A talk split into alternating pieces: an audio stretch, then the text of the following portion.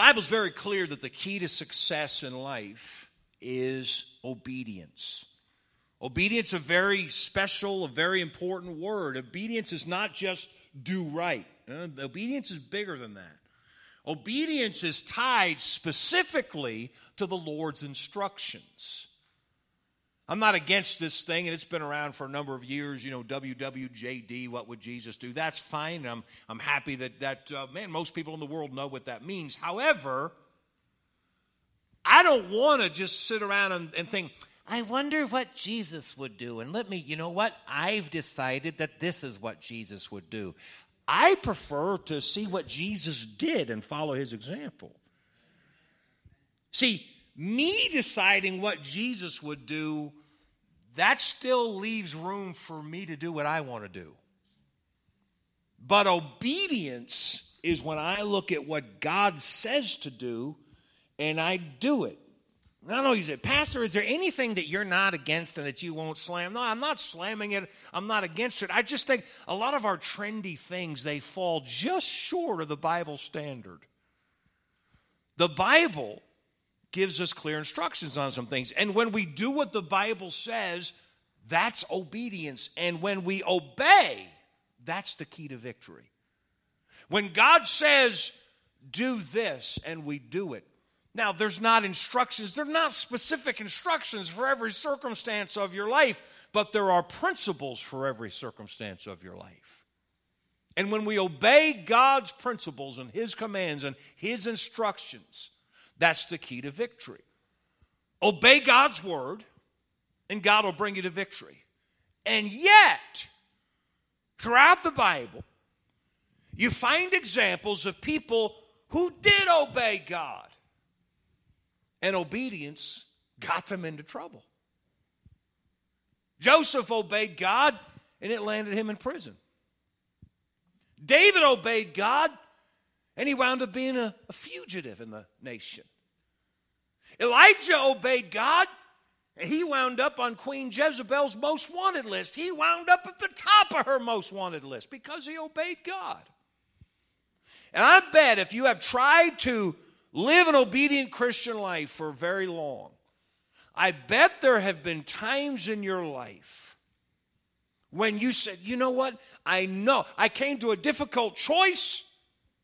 I obeyed God in that choice, and I got grief as a result. Now, obedience doesn't always lead you to grief, but sometimes it seems like this trouble came as a direct result of obeying God. That's exactly what happened to the woman that we read about in the Bible just a few minutes ago in the first six verses of 2 Kings chapter 8. This woman is the woman that elsewhere we know of as the Shunammite woman. This is a woman and her husband that had served the Lord and they had been a special blessing, a special help to the prophet Elisha.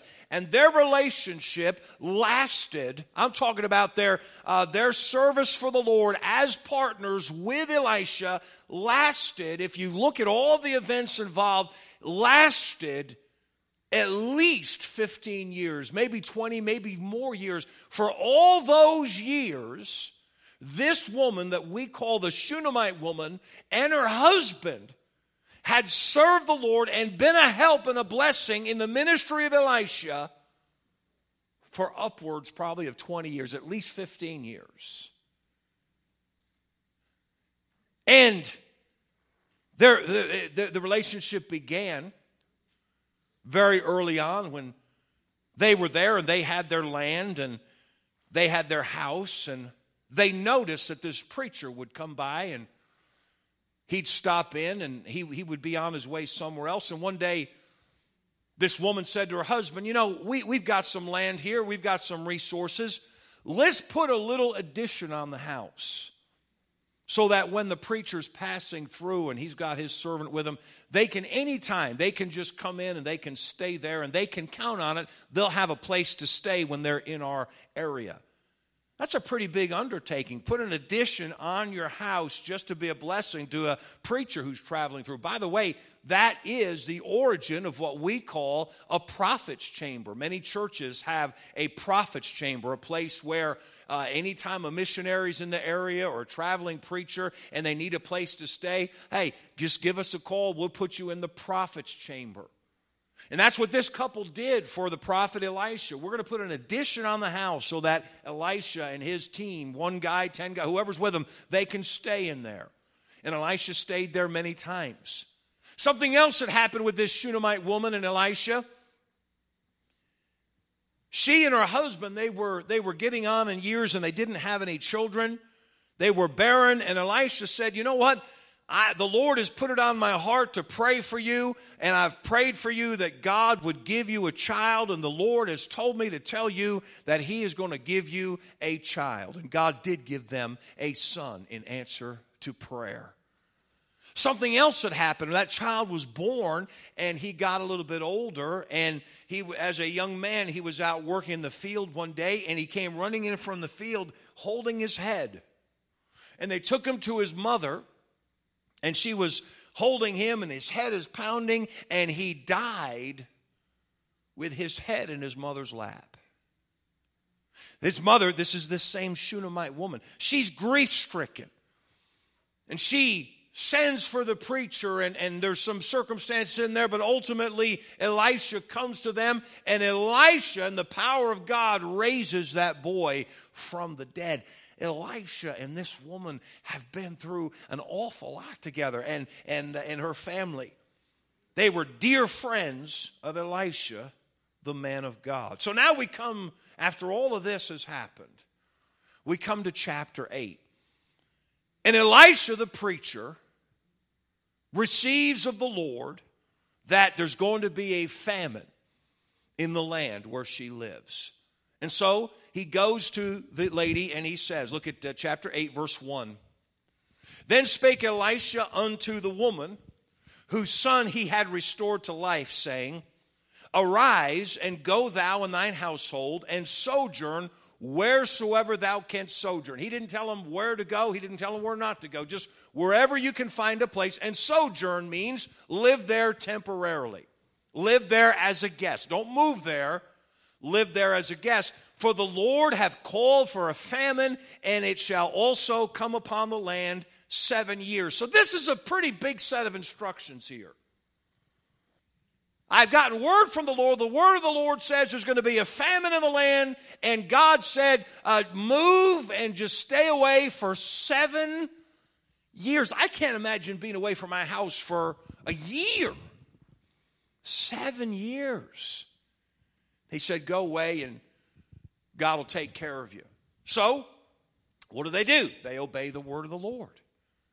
They took, they didn't take any time to say, you know, I wonder, Elisha's the good man and we're good friends, but I'm, you know, I'm the, is that from God or is that just Elisha talking? And what? They, they obeyed. They took the preacher's word. They said, you know what? He would never have told us emphatically to do this thing if he weren't convinced before God that this is what we should do. And so they obeyed the word of the Lord. They got up, they moved. Look at verse 2. The woman arose and did after the saying of the man of God. And she went with her household and sojourned in the land of the Philistines seven years. Well, excellent. They obeyed. They missed the famine. They, they ate while other people went without because they obeyed the word of the Lord. Everything's great until they come back home. They come back home and they find out that because they left for seven years, they have lost the family farm. It wasn't taken over by the government, it was taken over just, you know, a bunch of bunch of hippies moved in. Now you go and there's, you know, there's marijuana growing in the cornfield and there's music blaring and empty beer bottles all over the place. And I can picture the woman going up and trying to find a guy that looks like he's in charge and saying, Hey, what are you doing? This is, this is our place. And they essentially tell her to get lost. Get out of here. You think you are? So they missed their fa- the famine, great, but they lost their property. So obedience at first brought them a blessing, but now it's brought them a, a major problem. It's brought them grief. So what does the woman do? That stinking Elisha, I'm going to find him. I'm going to give that big, arrogant know it all. I'm going to give him a piece of my mind. No, she didn't do that. No, she didn't do that. Why? Because she had a heart for the Lord. Let me tell you, when you have a heart for the Lord, you have a heart for the people of the Lord. When your heart is right with God, your heart is right with God's people. So you don't get an attitude every time you have an excuse to get an attitude. And she didn't get an attitude. Let's look at what she did. She followed the proper legal procedure. Verse number three. Came to pass at the seven years' end that the woman returned out of the land of the Philistines. And she went forth to cry unto the king for her house and for her land. Listen, when your heart is right with the Lord, you're living obediently, and things go wrong and things happen, and your obedience seems like it has brought you problems. And by the way, your obedience to the Lord in a sinful world is going to bring you problems. When it happens, don't freak out. Follow the proper God given procedure like the woman did. Look at verse, verse number four when you follow the proper God given procedure, God causes everything to fall into place. Look at verse 4. The king talked with Gehazi, the servant of the man of God. So now this, the scripture is leaving the scene where the woman is. The, the woman is on her way now. She's traveling to see the king. So it leaves her for a little bit and it jumps into the palace. And there's the king. And he's talking to this man, Gehazi, and we'll talk about him in a second. The king talked with Gehazi, the servant of the man of God, saying, Tell me, I pray thee, all the great things that Elisha hath done. Now, time out. If you go back and you read the previous chapters, you're going to learn a couple of things about Gehazi. First of all, you're going to find out that Gehazi used to work for Elisha. He was Elisha's servant. In fact, Gehazi had stayed in that prophet's chamber. If you read carefully, you'll see he had stayed in that prophet's chamber. You'll also find out, if you go back and read a few chapters, that Gehazi had been fired by Elisha. Why? because he was a weasel, he was a thief, he was a liar. And he thought that he had pulled off a pretty good con behind Elisha's back until he came back and faced Elisha. And Elisha said, Oh, where, where were you? Oh, you were out. And he named all of Gehazi's crimes. Listen, don't think you're ever going to succeed at doing something behind God's back. You say, well, Elisha wasn't God. No, but you'd be surprised at how God lets his servants know what's going on. Gehazi thought, man, I pulled a fast one. I stole some stuff, and now I made up a story to cover my tracks, and boy, I'm in a good shape. And Elisha said, Where you been? And Gehazi said, Oh, I was just, uh, you know, I, yeah, mm-hmm. And Elisha said, You went and you ripped off Naaman, didn't you?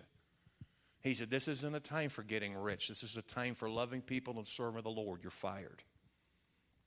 So Gehazi, this guy that's talking to the king in verse 4, he used to work for Elisha. Now he's been fired.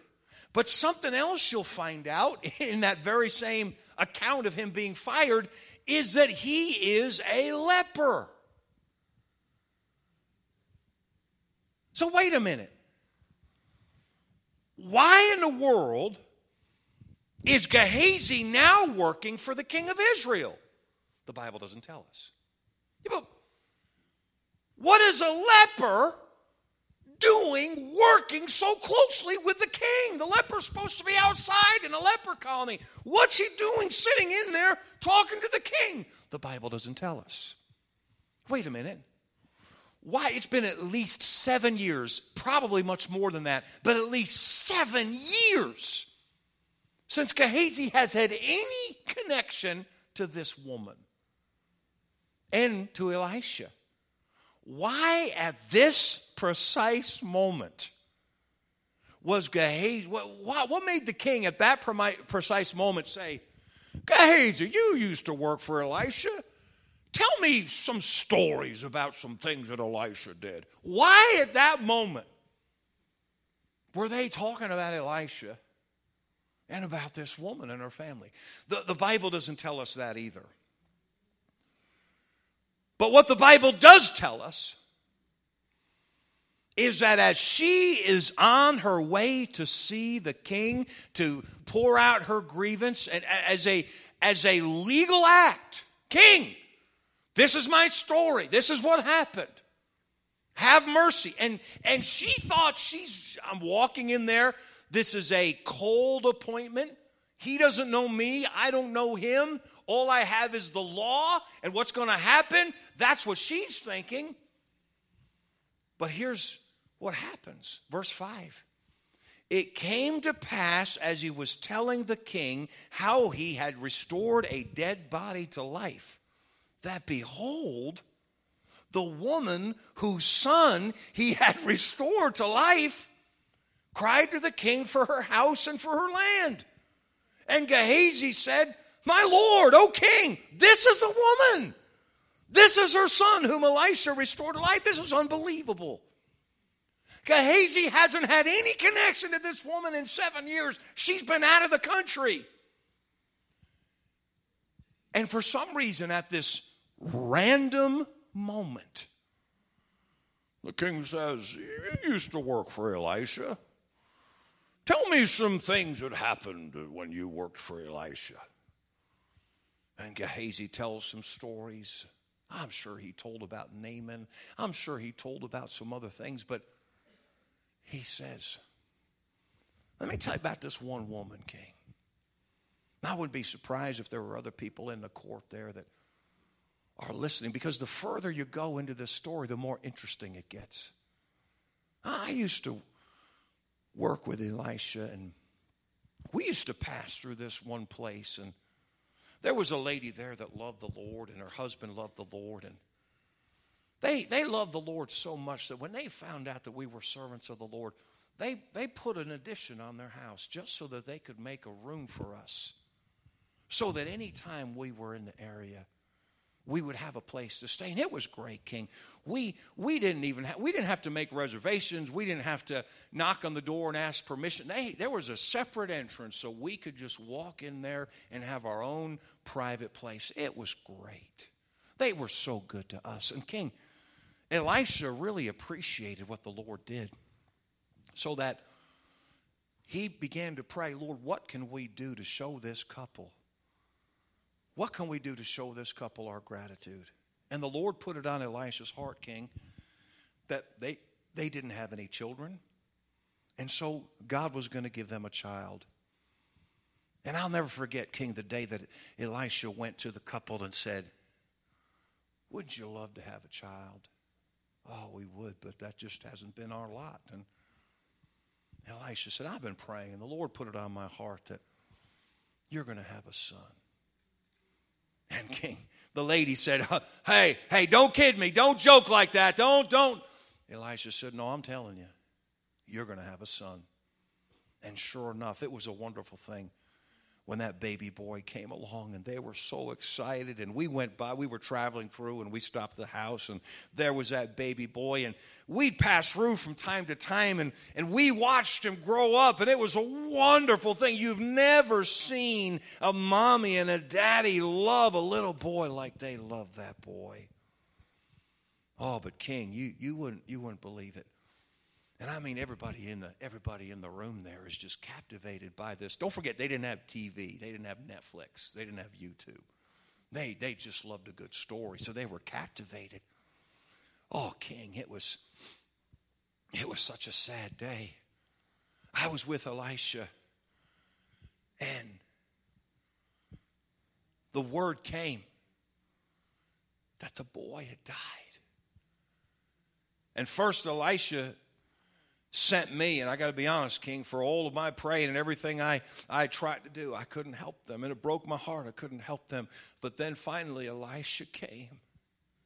And there, that, that, that woman was weeping and crying, and, and dad's heart was broken, and everybody that worked for them and all their neighbors, everybody was grief stricken. I mean, the whole community was broken hearted for their boy who had died. And everybody in the room there listening to Gehazi tell the stories, crying, and oh, it's so sad. And Elisha went in and raised that boy from the dead by the power of God. And I can hear people begin to clap and, oh, that's so good. And right at that point, the servant walks in from the other room and says, uh, King, excuse me, my lord. And the king, wiping the tears from his eyes, he said, Yes, what is it? There's a woman outside that has an urgent need, and she has petitioned to see you immediately. And the king said, Oh, what a horrible time. Gehazi, hold your place. I want to hear more about this, but you'll excuse me. Send her in. And the woman walks in the room for her appointment just randomly. And Gehazi says, Oh my goodness. Oh my goodness. And the king says, What is it? He goes, That's the woman. That's the woman I was just telling you about. That's the woman. The king said, Are you out of your mind? And so the king asked the woman to tell the story that Gehazi had just told them. Look at verse number six. When the king asked the woman, she told him. He wanted to hear if her story was going to be the same as his story, I think. When the king asked the woman, she told him. What's the result? So the king appointed unto her a certain officer, saying, Restore all that was hers and all the fruits of the field since the day that she left the land, even until now. So she walks in. And right away, the king says, Tell me about your son. And she must have been, How does the king know about my son? And then I wouldn't be surprised if she's going, By the way, I know that guy from somewhere. Where do I recognize him from? I don't know. But anyway, okay, yeah, and she tells a story about her son. And then she tells a story about her land and about the people who have come in and taken over her, her property.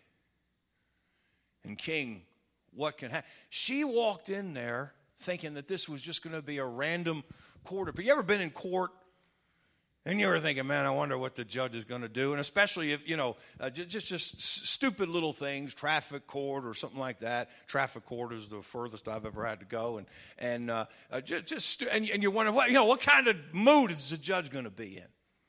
Or whatever. How's this going to go? And I'm sure she's thinking, how's, this, how's the king going to treat me? She doesn't know. God has been preparing the king.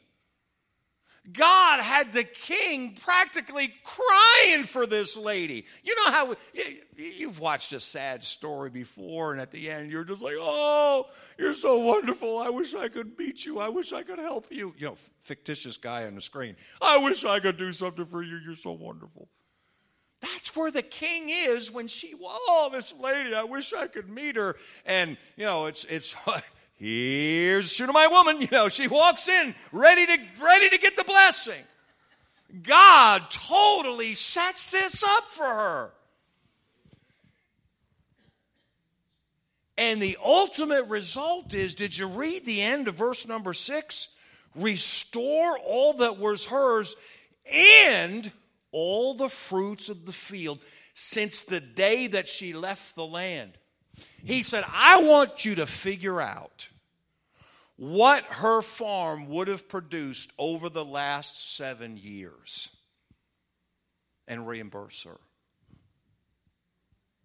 This is God's way of paying her back everything that she lost by losing, by, by leaving her home for seven years. I mean, you talk about exceeding abundantly above all that we could ask or think. Her loss becomes a greater win. Only God could do that. And it all happened because she obeyed the word of the Lord.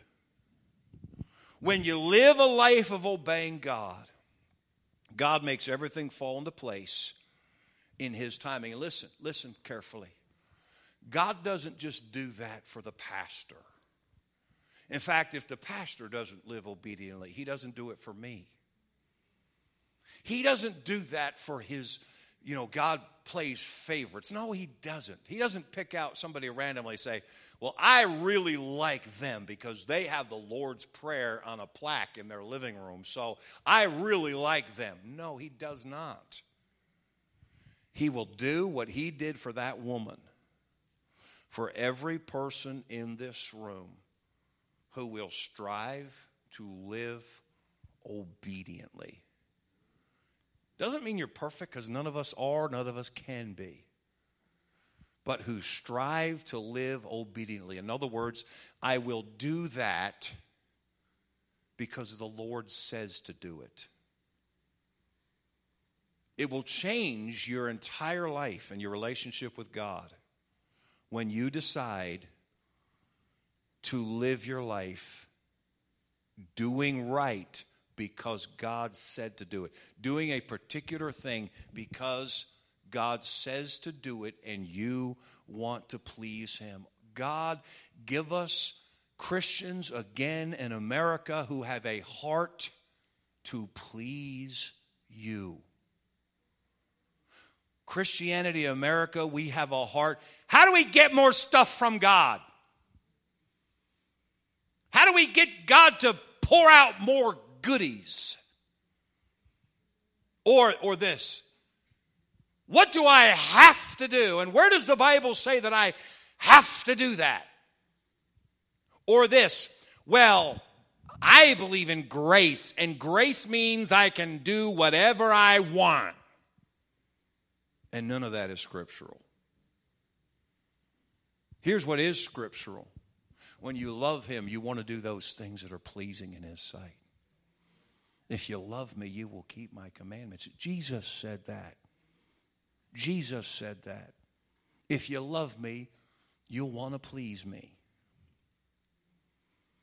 And when you live your life to please the Lord, to please the Lord, hey, don't live your life to please the pastor. Don't live your life to please other believers.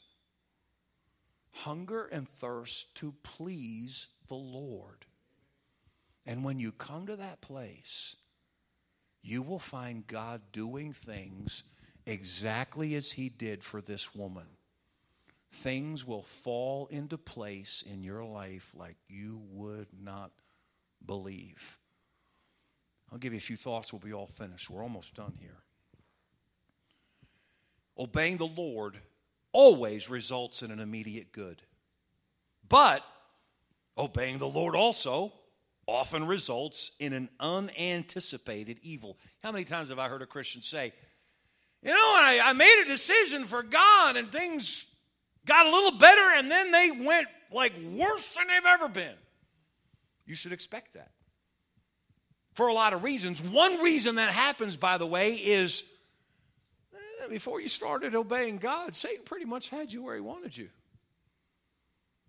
But when you start living obediently, you stir things up. You get Satan's attention. You say, hey, he's stepping out of line. She's stepping out of line. We can't let that happen. And he starts to stir things up in your life. When you experience the evil, don't lose sight of the good that obedience brought you. Uh, don't forget, nice lady, Shunammite woman If you had stayed in your house instead of listening to Elisha, you might have starved to death. And don't forget, if you didn't starve to death, you might have lost your farm anyway. Because the famine would have made it so that you couldn't buy and sell, you couldn't trade. Even if you could plant crops and they would grow, you wouldn't be able to sell them anywhere. You might have had your farm taken anyway. You might have lost everything. And Don't lose sight of the good that obedience brought you. Don't get in your little pity party when you think you're living right and things don't go like you want them to. Don't sit there and pout and think, oh, I'm trying to live for God and everything going wrong. And if you're truly living a life of obedience to God, you won't get bitter at God. You, you won't go around saying, I'm such a good Christian, but I was mistreated by church people. I was, I was church hurt. There's not a godly Christian in the whole Bible that responded to trouble that way. Not a one. Obedience, obedient Christians never respond to trouble that way. Stop letting memes and hashtags drive your faith. Stop basing your faith on some post that you read or on some book that somebody writes that is supposedly quoting Jesus. And let your faith be driven by this book right here that is the Word. Are, these, these words are the words of God. When you experience evil, don't lose sight of the good that obedience brought you. When you experience the evil, don't complain to people about God. Listen, God will let you complain to Him in your private place of prayer. That, I mean, there's so much of the book of Psalms that testifies of that, where David complains to God and, and goes to God and say, God, I got to tell you, I don't think this is right. I don't think this is fair. Just David and God. But it's something different when you go and you say, man, this, this isn't fair. And, and, and so I'm going to tell Robert about it. Robert, I got to tell you something, man. God has cheated me. Whoa, now, now you've become a witness against God. And I'll tell you something else. When I go to Robert and I say, I got to tell you something, those people at that church, you know, the one that said that that uh, talks about Jesus and the Bible and God, they they're just they're so unfair. I don't care what church you go to.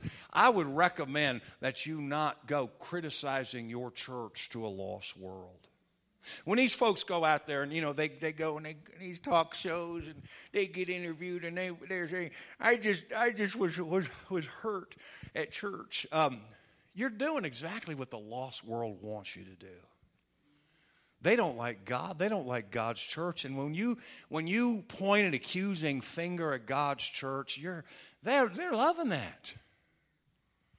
And while you're being satisfied that I sure made them look stupid, what the lost world is hearing is, you sure made God look stupid.